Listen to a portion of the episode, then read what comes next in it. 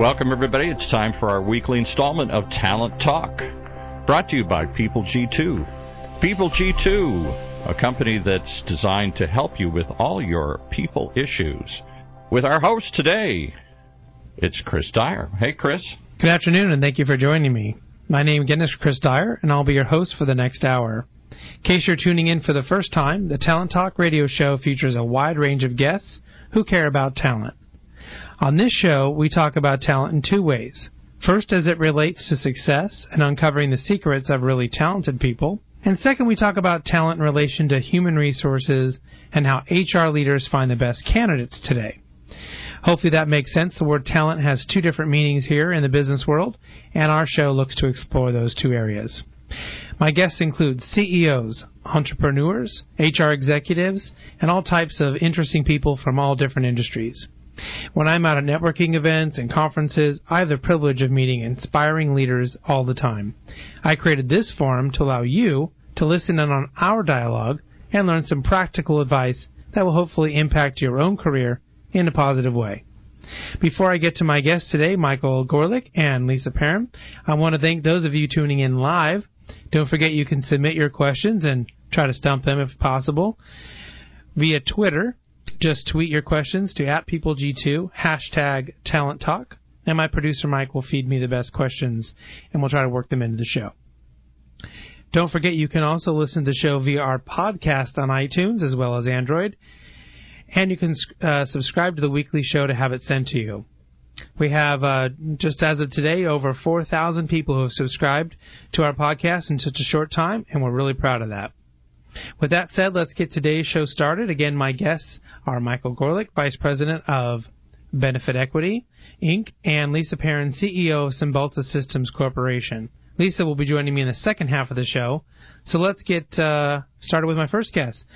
Michael, thank you for being on the show. Thank you for having me. So tell us about yourself and a little bit about your background and your the company you work for, Benefit Equity.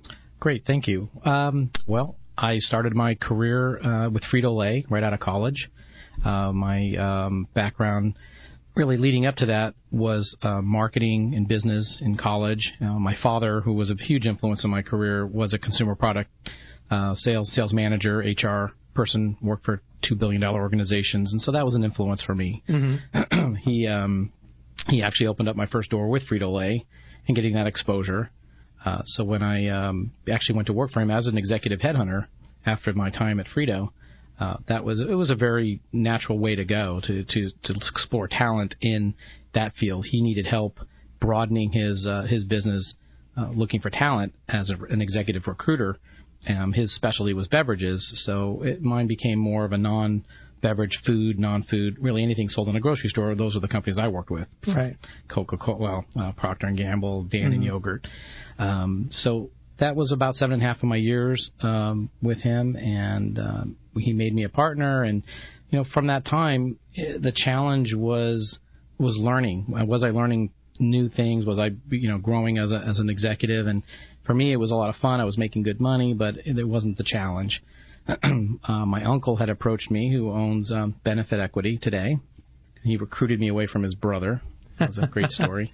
Must be fun at Thanksgiving, right? Yeah, it was fun Christmas for a while. Time. no, I joke about it, but uh, you know, they always wanted what was best for me. Joining uh, Benefit Equity in 1995 as a sales manager, uh, that was you know, and becoming learning how to become a pension consultant now I was surrounded by tremendous talent, people with 30 years of, of pension experience, mm-hmm. um, then going to, to different schooling and designation programs to, to be to be a, a skilled technician in the business, and that's where I've been for 18 years, and um, we've grown our practice uh, as a third-party retirement plan administration firm. I mean, we are a consulting retirement plan business working with small businesses throughout Southern California and some throughout uh, the country, mostly here were brought in to a small business from their financial advisor, their CPA, uh, some trusted resource mm-hmm. uh, will bring us in, and then we will explore the solutions of and designing a retirement plan for that business. As your role now, uh, which is as, as, the vice president, you know, really in, in trying to maintain your strategic partnerships, what have you found as the most effective tool or tools to make this happen and keep the those partners working with benefit equity? You know, that's That's a great question. The the the whole art and science of what I do is managing those strategic partnerships. Mm-hmm. And so getting in front of people through networking, spent a career building my own network of interesting, talented people to work with.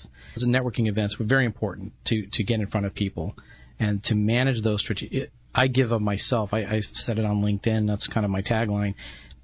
My success, their success is my success and vice versa. I'm trying to help them grow their practice they're not an expert in necessarily the, the nuts and bolts of a retirement plan. They're expert in selling investments, or their expertise is selling insurance, or their expertise is you know, doing the tax returns. Mm-hmm. Um, so they, they know some piece of what I do. In the end of the day, it is our resources and our knowledge that helps them you know, be, be ultimately successful with their client. And that and it's just it's my life. I have to make them successful to be successful. Right. Sounds like a pretty complicated arena to be in, and sometimes those relationships can be difficult. I think you mentioned a good point. They have to be successful for you guys to be successful. That's ultimately the net net in most of these strategic partnerships. When we talk all the time with people who want to be partners with us, but in the end, if it can't, you know, can't be that mutually beneficial thing, mm-hmm. and there isn't some good ways to measure it, some good ways for it to work, it's never going to work. That's correct. Best intentions never never get you anywhere, right? That's right. and that's why I've in the last couple of years I've kind of dedicated myself to giving the referrals back. Mm-hmm. And that's difficult for me because my business comes to me through a referral network. And I have to be sensitive to those relationships.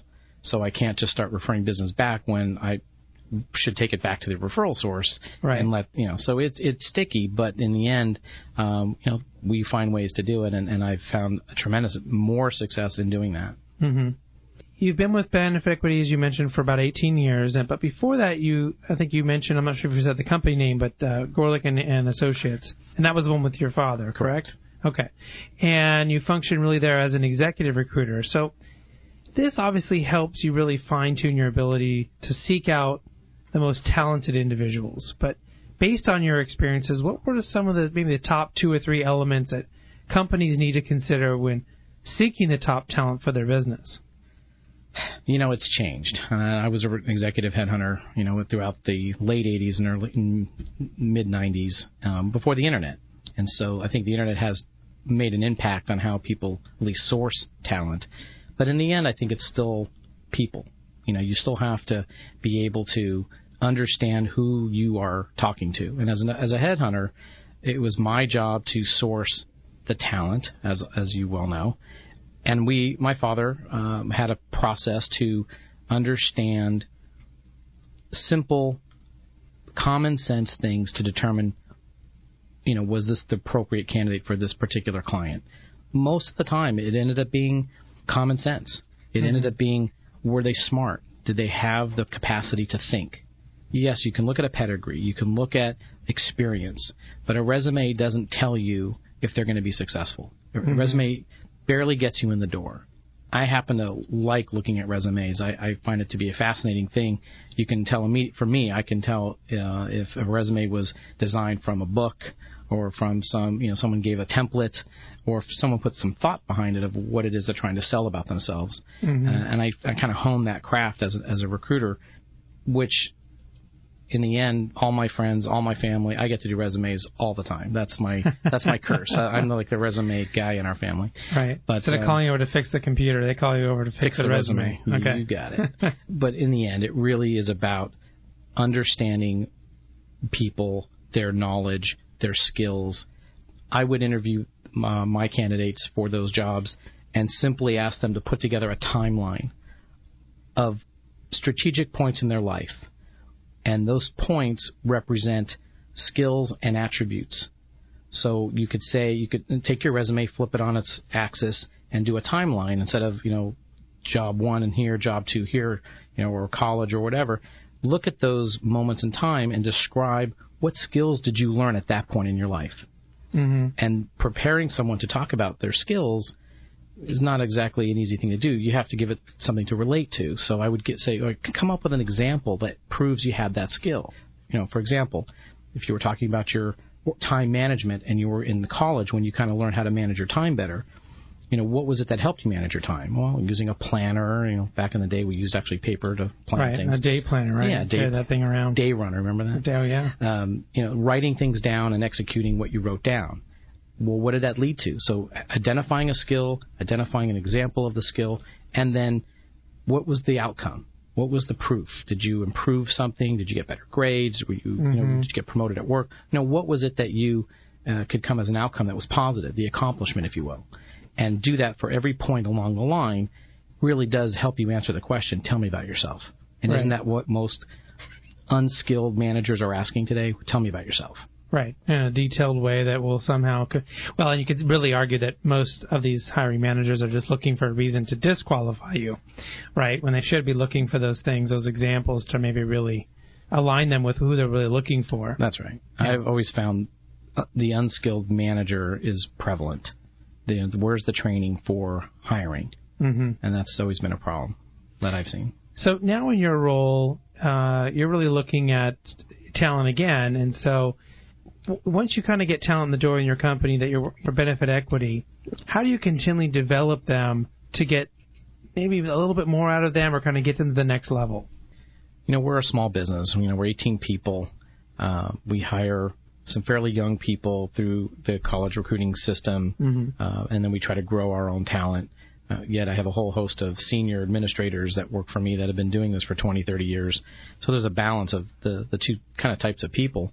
The older folks, you know, the senior folks, you know, they are who they are. They're very good. They're very smart, and and I kind of they're hands off. We we have a very hands off t- style of management because they could they're self motivated. Right. It's like managing a little accounting business i within our business. But the junior folks, you know, they're they're just what you would think of. They're they're hungry. They're trying to gain knowledge so they can move their career forward. Uh, so it's important that we. It's a communication issue for me. It's staying in a one-on-one as as much as possible to allow them a, a, a forum to speak, tell me what's on their mind, what concerns they have about their job or the people they work with, but give them a structure that they can talk about how to move their career forward. For us, it's it's not terribly complicated. Uh, we put them through an education, classroom setting, and then on the job um, to learn the techniques of retirement plans. And there's that, that takes years. And, and once you build on that, uh, you're able to take on more responsibility to manage your own block of business. So for me as a manager, you know, this morning I was just talking with one of my my youngest, sharpest people who uh, who had concerns about his job and uh, where he was going, and we spent uh, like an impromptu 40, 30, 40 minutes about stepping back and looking at the job and where he wants to be, and me just framing it for him so that he has confidence. So as a manager, it's about giving your people confidence that they're Right. being, that they're being heard. Right. So you have an op- opportunity for them to communicate, to let you know what they're thinking, and for and really an opportunity for you to coach them as well. Exactly. Uh, that sometimes can be huge. Is that person coachable? Will they allow that coaching? Is it? And then is, will the manager then turn around and actually coach them? Is some huge hurdles sometimes in organizations. which is what I'm trying to find when I hire them. Are they trainable? Are they coachable? Mm-hmm. And that's my my techniques are asking questions of giving me examples of you know when you had to learn something and how what was the success or failure of of what you were doing. Yeah. I need people to articulate that. Well, and to your point, I, I read an article, and I think it was in Inc. magazine about really hire for the attributes, hire for what they can do, not necessarily their experience. So to your point of being coachable, you can get someone who's really smart, really diligent, really fits the bill.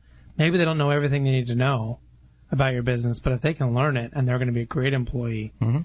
isn't that a lot better than bringing in someone who has all the knowledge but is just Those bad habits. bad habits and is just a disruption to the organization? Agreed. Yeah. I think I might know the answer to this next question, but we'll, see. Maybe it'll surprise me. You mentioned your, your father and you mentioned your uncle as well. But when you think about your own personal leadership development, is there an individual or individuals who you really identify with or you think had the greatest impact on your own leadership skills? Well, clearly the two you mentioned, my my dad and my uncle, very big influences on me. My dad for the, his work ethic, pure work ethic, uh, learned that very early on in my life that that was important. From my uncle's standpoint, he, he he's a best practice guy. He wants to understand how to to be successful and use everything around him that the, the tools, if you will, to make you successful. He wants to understand that. So again, learning how to use best practices came from him. Um, I was a Vistage member for many years, Mm-hmm. um, and my Vistage chair. You've heard of Vistage? Oh, yeah. Mhm. Okay, I'm sure you have as as a as the business I'm in a similar group, and that's not Vistage, but similar idea. Okay. Well, my Vistage chair was phenomenal. She taught me one, well, many things. One clear thing I think about every day when I'm going through my day listening to learn. This, that simple phrase, listening to learn, as opposed to listening to respond. Mm-hmm. You know, I always found myself listening to someone speaking to me, and then I was trying to process that in my head so I could respond intelligently. But if you're taking the time to process and you're not listening to really what's being said, you might miss something. And you certainly you're not learning much. You're just kind of pulling from your own filing cabinet. Right. And that concept of the filing cabinet came from her. And, and the bottom line is it gave me a tremendous amount of confidence and, and ultimately then some more success based on the relationship that I was building because you're listening more and more intently and you're trying to actually fill your head with more knowledge of, from that person Mhm, than yeah. just trying to pull from your own knowledge.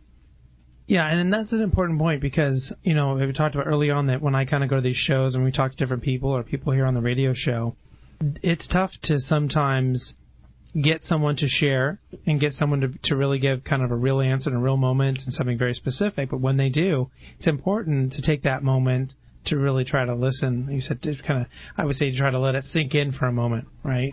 Yeah. To the point that maybe you might remember it. Um, I think we only keep maybe 10, 15% of what we hear anyways. Sure. So if you can remember something really important and put that into your 10, 15% instead of the junk, that can have a huge impact. So uh, it sounds like you had a, some really good people in your life that influenced you and taught you some different things that really it may mentored you in a way that, that was very positive. Yeah, absolutely. Uh, and one of my one of the key people in my life indirectly was actually my wife's boss. Learning through her Mm-hmm. things about customer service. You Right. know, oh my gosh, one of the one of the brightest ladies I've ever met, and to learn how she was, how my wife was learning about customer service over the years. And she's worked for her for 15 plus years. I actually, through osmosis, I guess, if you want to say Right. that, learned a lot of techniques, and uh, you know, so I kind of give her props when when when I need to, because you know that was a huge influence. in really looking at learning and getting better, we're talking about how you do that and help your own staff and how you've done that early on. But curious if there's maybe a specific skill or a technique that you feel maybe really contributes to your role now, but you had to really work on over time. That maybe wasn't a natural thing or wasn't something that you were good at early on. You talked about they gave the time management example, like mm-hmm. you know people sometimes get that in college. I got to buckle down and learn how to deal with their time a little better. Was there something like that for you that you had to deal with and learn? Absolutely. Listening again, of going back to listening. Mm-hmm. Listening to respond in a way that's more of an educated way. Early on in my career, I was so obsessed with learning my trade in, as a pension consultant. There were so many rules and regulations to learn and and then how to apply that to the situation at hand. I was obsessed with it and to the point when I was out doing my job as a sales person selling a retirement plan, um, I'd be sitting down with an HR manager who's trying to you know select a vendor for her 401k plan and I was part of that vendor team. For me it was a, it was an insecurity to learn or to convey what I knew to the HR person so that she could be educated Mm. and I would do it in such a way where I was coming across just flat arrogant because I knew everything, or at least that was the perception. Right. And you know, it happened a few times in a row where I had people giving me feedback about, you know, I wouldn't work with him. He was just too arrogant. And I, to me, you know, I, I never viewed myself as an arrogant person. So I really just said, oh, what was the soul searching going on there? And it, as it turned out, it was it was my insecurity to want to make sure that they knew that I knew this stuff. Mm. That I just needed to say less. I just needed to listen more, say less, less. and allow the process to happen. And as soon as I turned that switch, it was night and day. I can't tell you how many people I've I've talked to that have given that advice. We've had people on the show that have given that advice. How many books I've read where they've given that advice. Uh, I mean, some, some, the, probably the smartest people I've ever met, top five, have all given me that advice. And I and it suddenly dawned on me one day, like, why don't people listen more? Well, because everyone's telling them to listen more, but they're not listening to begin with, so they're not hearing the advice, right? Mm-hmm. And imagine what else they're missing out on. It, it it's a I think kind of a rare trait that you just mentioned, kind of being introspective, being open enough to say what's wrong or why aren't I being successful? What do I need to do to change to be more effective here? Mm-hmm. Absolutely. And, and most people don't do that. It's just everyone else needs to change. Everyone else needs to make, you know, allowances for them or what have you. Instead of making that alteration to your own personality or your own delivery uh, to be better. yeah. Yeah. I, I agree. So uh, our, our favorite uh, question ha- has arrived.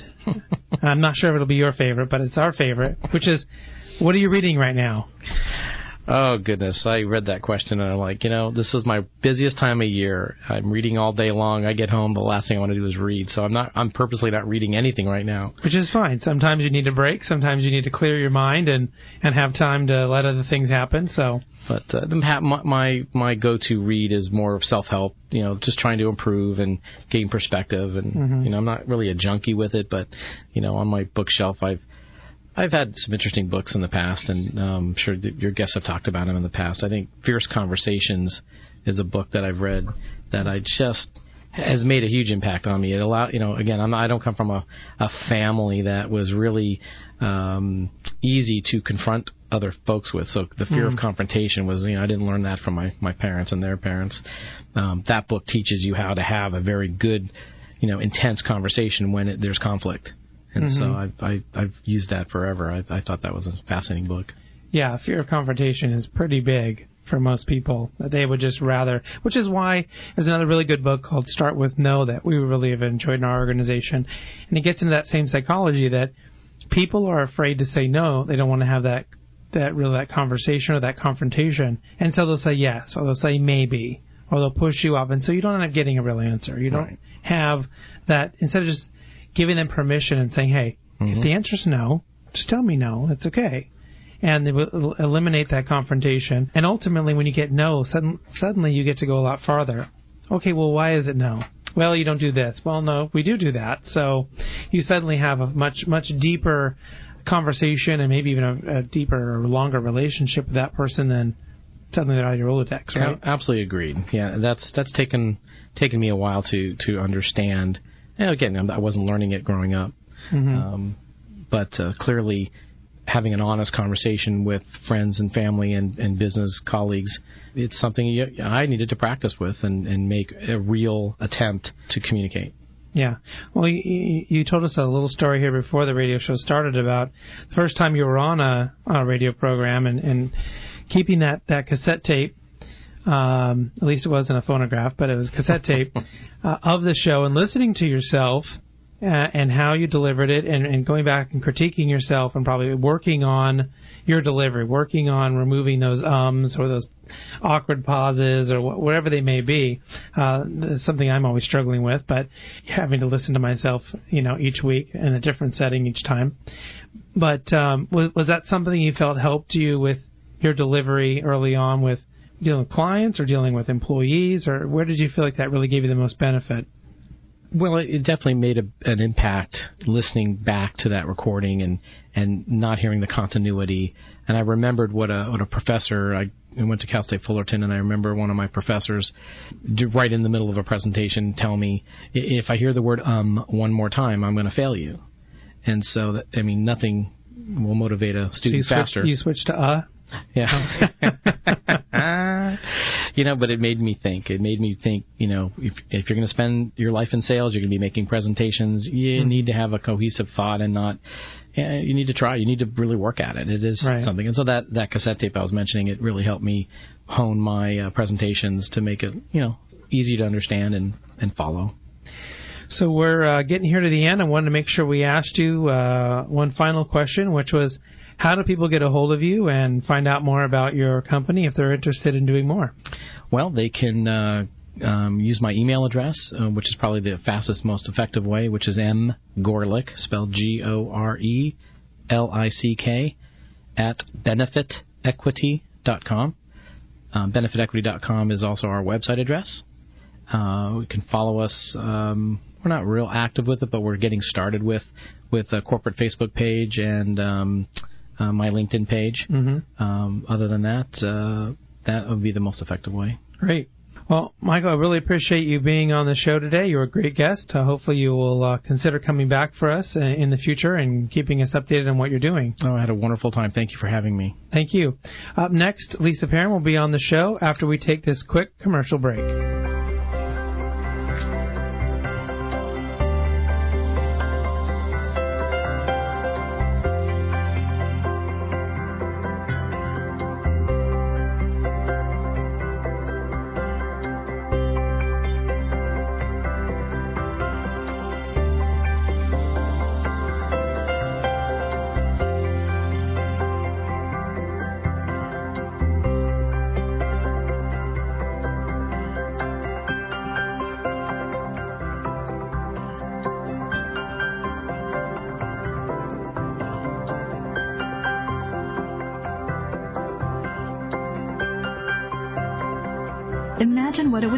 To lose everything your job, your home, your family, your dignity. This has happened to thousands of the men, women, veterans, and young adults we serve at Working Wardrobes.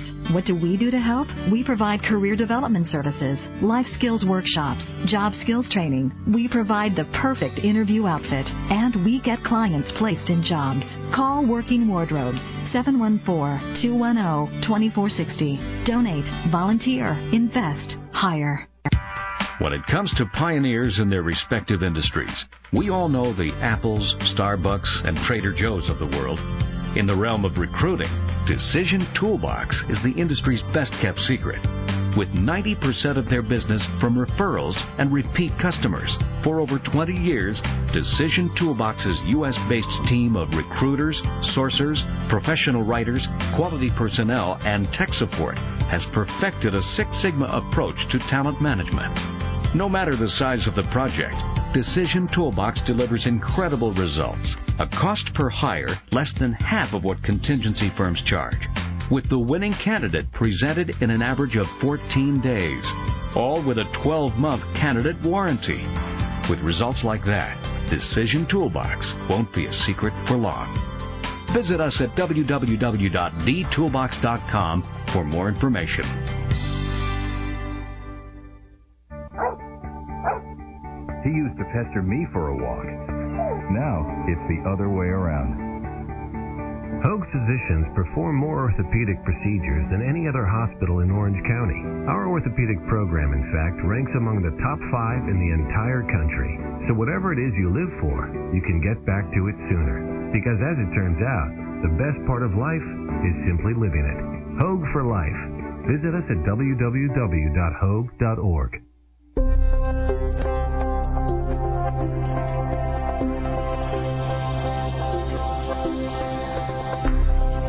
And now back with more Talent Talk and our second guest.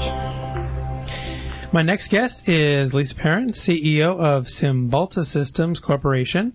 And uh, just a quick reminder you can subscribe to the podcast of this show and listen to past shows by clicking on octalkradio.net, clicking on the shows tab, and of course, clicking on Talent Talk. As we mentioned earlier in the show, we've amassed a very large following, and we're very proud of that. So check us out on iTunes and the Android market there. Don't forget you can also tweet your questions live right now for Lisa by sending them to at PeopleG2, hashtag Talent Talk. But let's go ahead and get started. Lisa, welcome to the show. Hi, Chris. Good to be here. Thanks. So tell us about yourself and a little bit about your background and, of course, your company, Cymbalta Systems. Uh, Cibola Systems. Cibola. So I'm saying it all wrong. I've completely have done the the most the uh, the cardinal sin of any radio host is saying it in, incorrectly. It's fine. So say it correctly again for us. Cibola Systems. Cibola. There we go. Yeah. I'm going to write it phonetically here so I don't screw it up again. Go ahead. We are a systems integration firm, and as you know, Chris, we take all all kinds of different communication technologies and put them together in interesting ways. So, uh, mostly professionals can can communicate with each other better. And then we design custom environments that we put those in. And so we have a pretty diverse um, staff that includes a team of architects and engineers and business folks.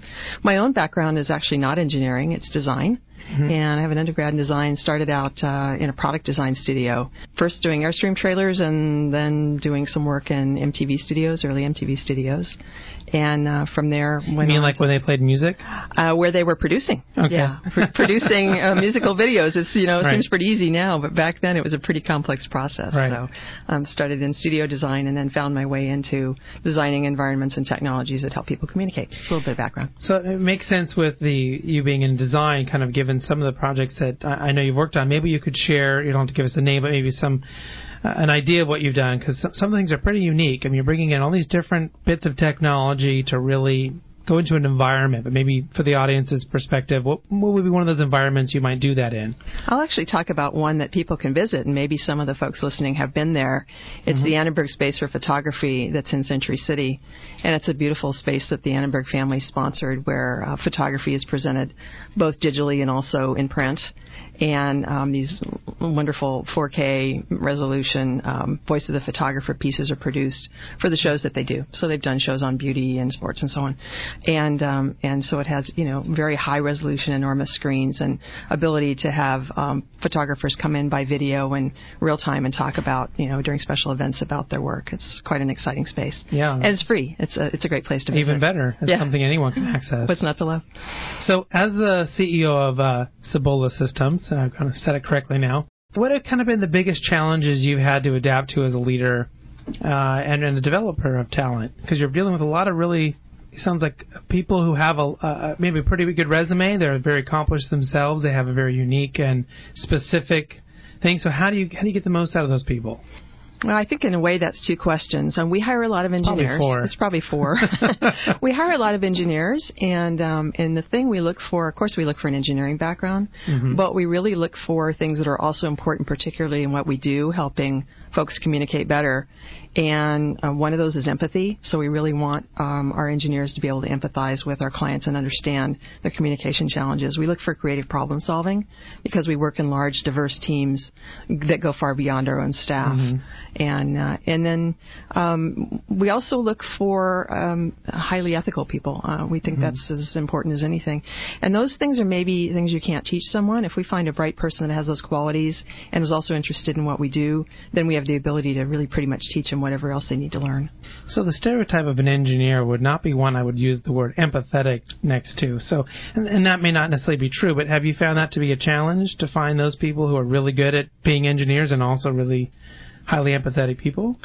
Um, I think that it's it's sometimes a challenge, no matter what people's background and interest sure, is. Sure. So I wouldn't generalize with one mm-hmm. profession or one strength or another. Um, some people are more empathetic than others, and it's not to say people without empathy aren't great people too. Right. They're just not necessarily good at what we do. Right, right. It's an important part of your your success and how your mm-hmm. company moves forward. That makes sense. So as technology has, has changed and improved, probably quite radically during your company's uh, history, it's obviously changed in the way you function and the needs of your clients. So I'm sure maybe it's really affected the way you go about procuring talent for your company. Maybe what are some of the keys in finding the most talented people that you use today? Maybe before you actually evaluate them, before you actually say are they empathetic and are do they? Mm-hmm. What are some of the things you're doing just to find them? Craigslist and universities, uh, right. uh, you know, and uh, and I'll make a plug for Decision Toolbox because when we have a particular mm-hmm. challenge, I know Kim's been a guest here before. Yeah. Um, Decision Decision help, uh, Toolbox helps us out, but but we do a lot with um, with going to the the universities, whether we're looking for somebody with a business degree or an engineering degree or you know an architectural degree. That's that's where we go first. Yeah to the alumni networks. Alumni network, that's good. Yeah, and, and, Kim's a good resource when we've had some special projects and had some unique things. Uh, it's been Kim, uh, who's also a sponsor of the show, whose commercial we played just before we started with Lisa, um, is, is, definitely a good uh, resource as well here in Orange County. So, you know, as the CEO, who's who or what has had the greatest impact on your own professional development? I saw that question ahead of time and gave it a lot of thought. I've been fortunate to have a lot of mentors, um, starting with my my dad, who's 90 years old this year. He was a great mentor for me. He was a banker, bank manager, and um, have been involved in a lot of, of um, peer groups like ABL, which mm-hmm. is where we first met, and uh, Vistage. Um, and have also been able to have a lot of education. So I got a master's in business, and recently, I think you know, I got a doctorate in leadership. Right. And and so those were all big um, impacts on me and have helped me develop. But I also want to um, want to say that I I think I owe a big debt to some folks that I volunteered for for years, and that's the Sisters of St. Joseph and St. Joseph Health System. Um, you know, their approach to business and uh, and they are in business. You know, they run hospitals, mm-hmm. not-for-profit hospitals. Um, I, I think that's been um, just a great learning experience for me. They're they're known for their um, their faith, their flexibility, and their foresight, and I think that sums it up. I've really I've had some great mentors that were sisters and have really appreciated that. Well, you mentioned some very dynamic people, and and it, it amazes me how many guests actually end up bringing up one or sometimes both of their parents. Uh, sometimes someone from some sort of religious or faith-based thing as well. Mm-hmm. And and then of course, the other most common one is an early opportunity or someone who very early on kind of really taught them the ropes or showed them and kind of let them in on the secret earlier than maybe they were supposed to get mm-hmm. in. You know, mm-hmm. kind of has a, a big impact. So, from your position as a as an executive or top executive in your company what do you feel is the most important things that you want people in your organization to know about success and utilizing their own personal talents to the fullest? We have a bit of a different approach than some firms, I think. I'm I'm a believer that it's important to help people connect with their their inner passion and their dreams, whether it has anything to do with their current job or not, mm-hmm. and um, have have really had the privilege of working with uh, a lot of talented people over the years that made a career change. And that meant they left us, which is always, you know, it's bittersweet. But one went on to um, become a teacher of people who are financial planners. Um, one went on to become a, a, math teacher in the the footsteps of her father, and mm-hmm. um, and you know several people have just gone on to, to great success and used this as a stepping stone. And so I encourage that from the very beginning when somebody starts with us, and we like to have those conversations over time about what are you dreaming of, and what can we do to help you reach that goal, whether it has anything to do with Cibola or not. Right, and that gets maybe into that idea of purpose. Mm-hmm. You know, if they understand what their purpose is in life, in your company, uh, anywhere, that, that has a huge impact on how successful they're going to be, how engaged they're going to be, um, and really if they're going to be that right person for you. And actually, two of our really senior people who are, are great assets to the company came back wow. to us after after leaving for several years, and both of them came back with some great experiences and and you know even more to offer um, having been out in the world. I think that's a great compliment when someone what comes back. Yeah, we, we call that a boomerang in our company, and we've had a few people that have done that, and we've had a, a few clients that have done that. You know, corporate directive came in, someone bought them, and mm-hmm. they decided they're going to leave, and lo and behold, a year later they come knocking back, going, "Can we come back because we don't like this new thing that they made us do?" And you say yes. Oh, of course, we say, "Well, okay, yeah, yeah of course." But we call that a boomerang. You know, they they come back eventually. We've had some boomerangs. Yeah. so I'm interested if if you feel like you know, maybe over time, do you think you've changed as a leader? Yes. And what, what kind of brought about, brought about those changes for you? This is really a, a pretty personal story, but um, but during my career, I was I was married before to a um, a man who passed away, and before that, um, his name was Paul, and before that, I was really driven and. Uh, and very impatient. And I think going through a long illness with him gave me a different attitude about being more patient and, and you know, savoring each day. Mm-hmm. Um, and I've, I've brought that definitely to how I lead the company. I'm much different as a person than I used to be. We have a 4, 410 work week, and we've done that for years and years. Um, when we hire people, we make sure that they're comfortable with not expecting their peers, their colleagues, um, to you know, be working on the weekends and nights, and, and that they'll be respectful of that. And it's a huge part of our culture, and frankly, it's one of the reasons why people stay with us for so long too. Right. Because it gives them a lot of balance in their life.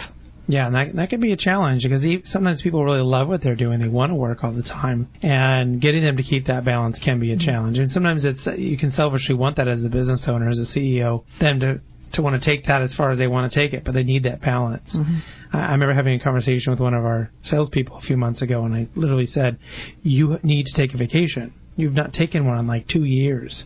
you need to go and take a vacation. You know, I don't think I need because he just he likes what he's doing. He mm-hmm. works hard, and I finally had a funny saying that I actually got from Kim Shepherd, which was I told him, okay, he picked his time, and I said, now if you're you know, if you're wired, you're fired during that time. that sounds like Kim, doesn't it? Sounds like Kim, yeah. You're done. You know, you just I don't want to hear from you. No one wants to hear from you. We're so, not taking your calls. Right. and it was good for him. Yeah, that that break to think about things and spend more time with his family. So you, you talked a little bit about um, kind of having to make some of those changes over time. But do you think there's a, a specific skill or technique that you really had to work on that wasn't maybe something natural for you that you're born with that maybe really helps you today? Mm-hmm. I'm I'm really introverted. Mm-hmm. And so it was a, a real growing process for me to learn how to be introverted and to be a leader of an organization. And I think what it did was it made me a good listener and uh, it helped me teach other people to be good listeners, even if they're not introverted. Mm-hmm. So I, I came to realize that it, it can really be an asset. Right. And of course, I've had to overcome because I do public speaking and and uh, a lot of presentations and work with clients and with our own team. Um, I've had to overcome being shy. Didn't change being introverted, but I've definitely overcome being shy. So does being introverted or shy, however you want to frame it, is it more of a challenge in a small group setting or one-on-one, or is it the same? I mean, or is it you know, big group different? Because I, I, I kind of find that big group doesn't bother me. One-on-one doesn't bother me. Get in, we got like our ABL group, get into 12, and I feel uncomfortable. Hmm. You know, I feel this weird, and because I don't, it's not the same as a big group, and it's not the same as that dynamic one-on-one or one-on-two that you get. I don't think I feel that way. I just need a lot of quiet time to to make up for the energy that goes into being around people. Hmm. Whether Okay. it's you know presenting to 800 people or you know working with three teammates at, at Right. work, I just need downtime. You don't. That's oh, that's so interesting. I guard that. Yeah. So it's not the actual interaction itself. It's just that you can get almost exhausted from having to put up your best, mm-hmm. you know, self out there. yeah, you just need time to to refresh. And I think you know the conventional wisdom is that extroverts get energy from being with people, and introverts expend energy and need time to recharge alone. yeah. Yeah. And that's certainly true of me. But I love to be with people. It's not Yeah. that. It just ha- happens to be how I'm wired. Yeah. Yeah. So uh, one of our favorite uh, questions here on the show uh, that we'd love to really learn from our guests through is, is what are you reading right now? Ah, I'm glad you asked that question. Last week, I was fortunate to be at, at a conference, a small conference, and got to hear a gentleman named Morten Hansen speak. And uh, he partnered up with Jim Collins to write something called Great by Choice. And I have a lot of books loaded on my iPad, but I actually got a book from him, so I'm reading a book, which is fun. And uh, and it's it doesn't it doesn't actually uh, you know act like a sequel, for instance, to uh, Good to Great, which was you know Jim Right. Collins' last book that most of us have probably read. Um, it's it's about a research project, and I love that because I love research. It's a large part of what we do, and um, it's a research project that's that's about you know a very few companies that outperformed way outperformed their competitors through good and bad times, and what was um, consistent about them. So I haven't finished it, but what's what's interesting to me is they talk about 10x leadership, and maybe you've read the book. I don't know. Yeah, I'm, I'm uh, rereading Good to Great. It's been a, a while, and I, I, 'cause I just saw Jim Collins at the Inc. conference in Washington D.C.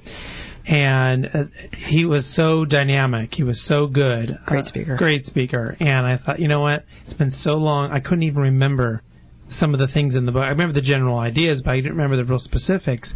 And I read it so long ago. I thought I need to go back to it. And fortunately, they gave us uh, co- for almost all the speakers. We got copies of their books. So you have real books too. So yeah, it's it's unusual. It's weird to be holding it. It is. You know, it's great. That's a good feeling. I find though that I read faster and I, f- I read more often if I do stick to my iPad. I don't know if I just gotten in the habit. Probably. I wasn't ever in the great habit of reading books to begin with prior to really getting uh, coming a CEO and all everything.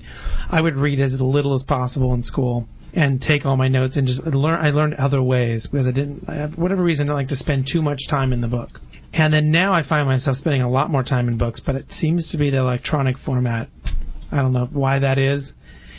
In between Candy Crush or whatever it is, but you know something about it. It, but I do have some of the, books at home, and it's nice to have a change sometimes. I don't think it matters for me. I, I'm, I can go either way, but it, it's just fun to be holding a book. Right. It's, um, The smell is nice, though. It is. if you get a, if you get a chance to read this book, contrast the the level five leadership from from good to great with Mhm. the 10x leadership because there is a difference, and uh, and I think you'll enjoy reading about that.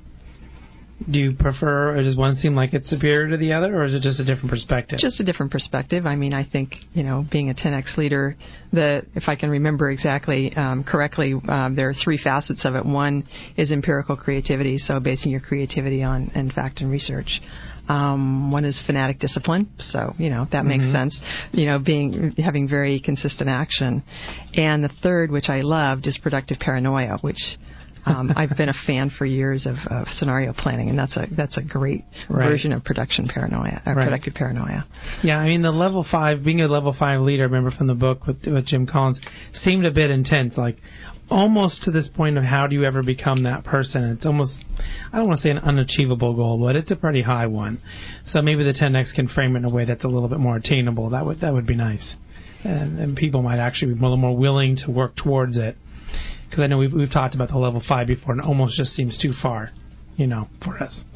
I'd like to ask you about your creative process. We talked a lot about your company and the people in there, and uh, certainly the fact that you're a designer and you have a lot of creative people in the organization as well.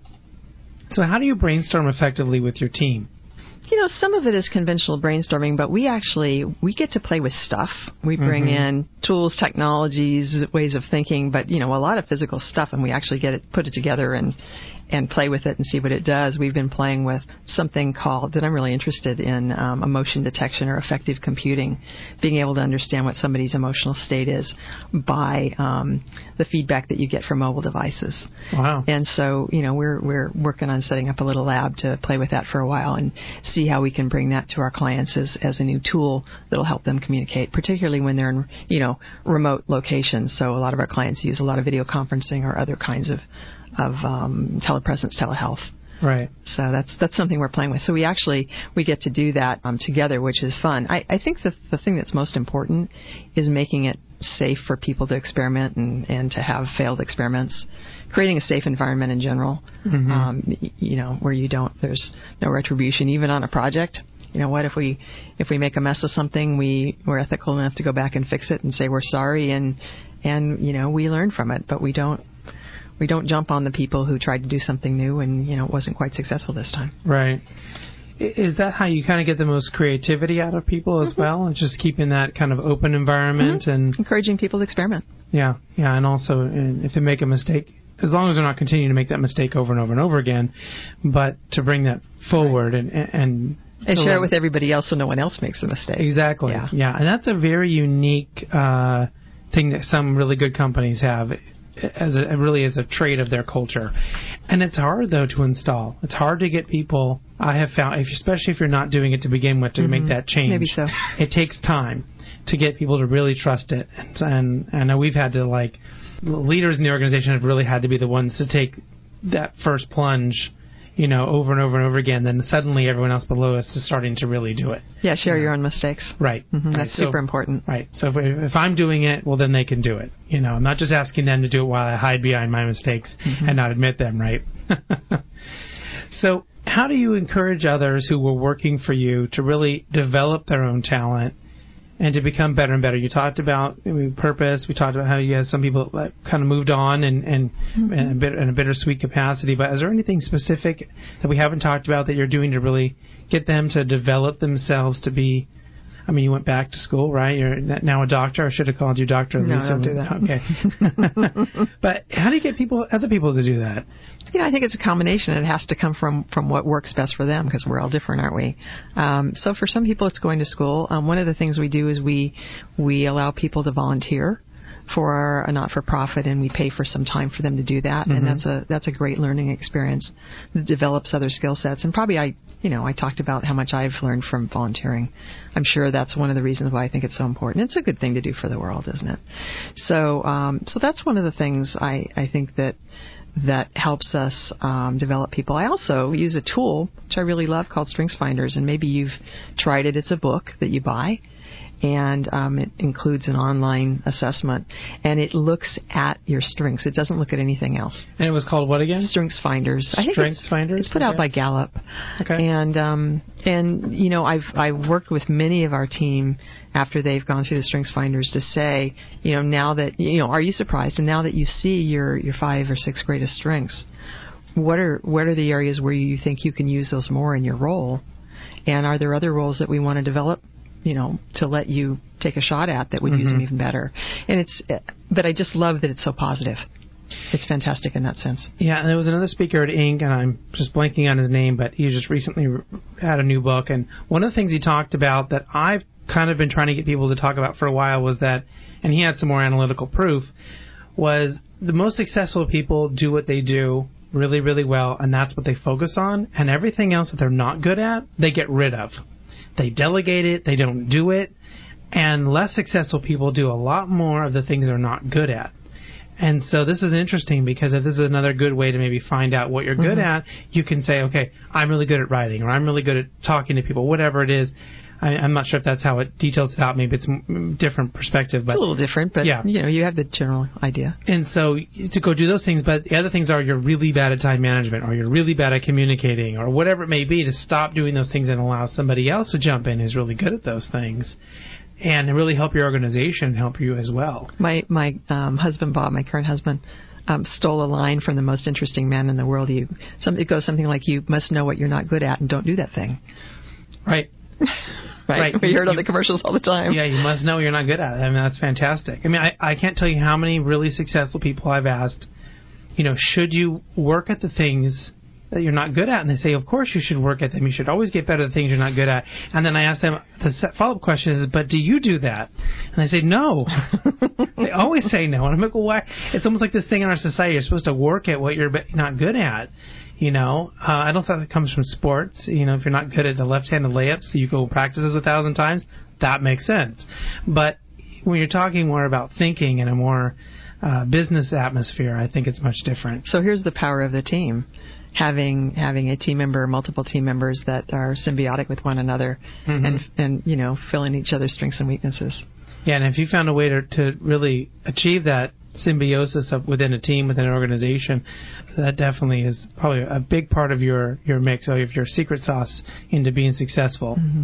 The last question I have for you today uh, is: How can people reach you or find out more about your company if they're interested in, in having a you know something done with what you guys do. I would love for you to call me or email me, and our contact information is at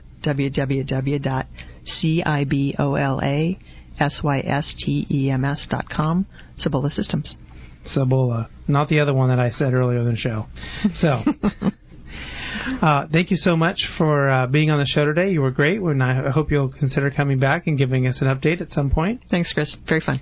That's about all the time we have today. Thanks again to my special guests, Michael Gorelick and Lisa Perrine. Tune in uh, next week at the same time, 1 p.m. Pacific Standard Time, for Talent Talk, brought to you by People G2, to hear Katie Moore, Director of Recruitment, Marketing, and Technology at CI, CACI International, and John Cecil, President and co-founder of Innovative Media Group. Until then, do what you love and show the world how talented you can be today.